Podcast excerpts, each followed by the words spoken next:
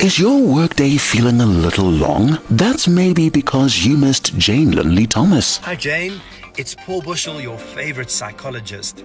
I'm not anti technology. It's too late for that. We're too far into this anyway.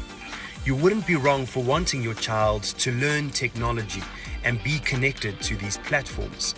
However, and there's a big however here, we need to remember that we only have on average 18 summers to raise our children.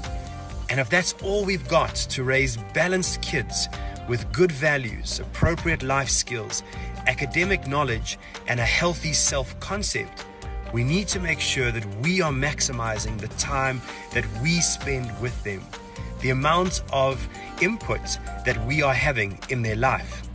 Excessive technology, like more than an hour, uh, hour and a bit a day, depending on their age, limits the time you have with them. In effect, you are handing over a big part of the parenting job to people you've never met and probably shouldn't be trusting.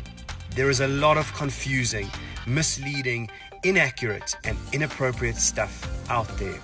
I have to add though, worse than setting your children free on tech for hours and hours is parents being unavailable because they are always on their tech. There's a stack of research which tells us why excessive tech is bad for children.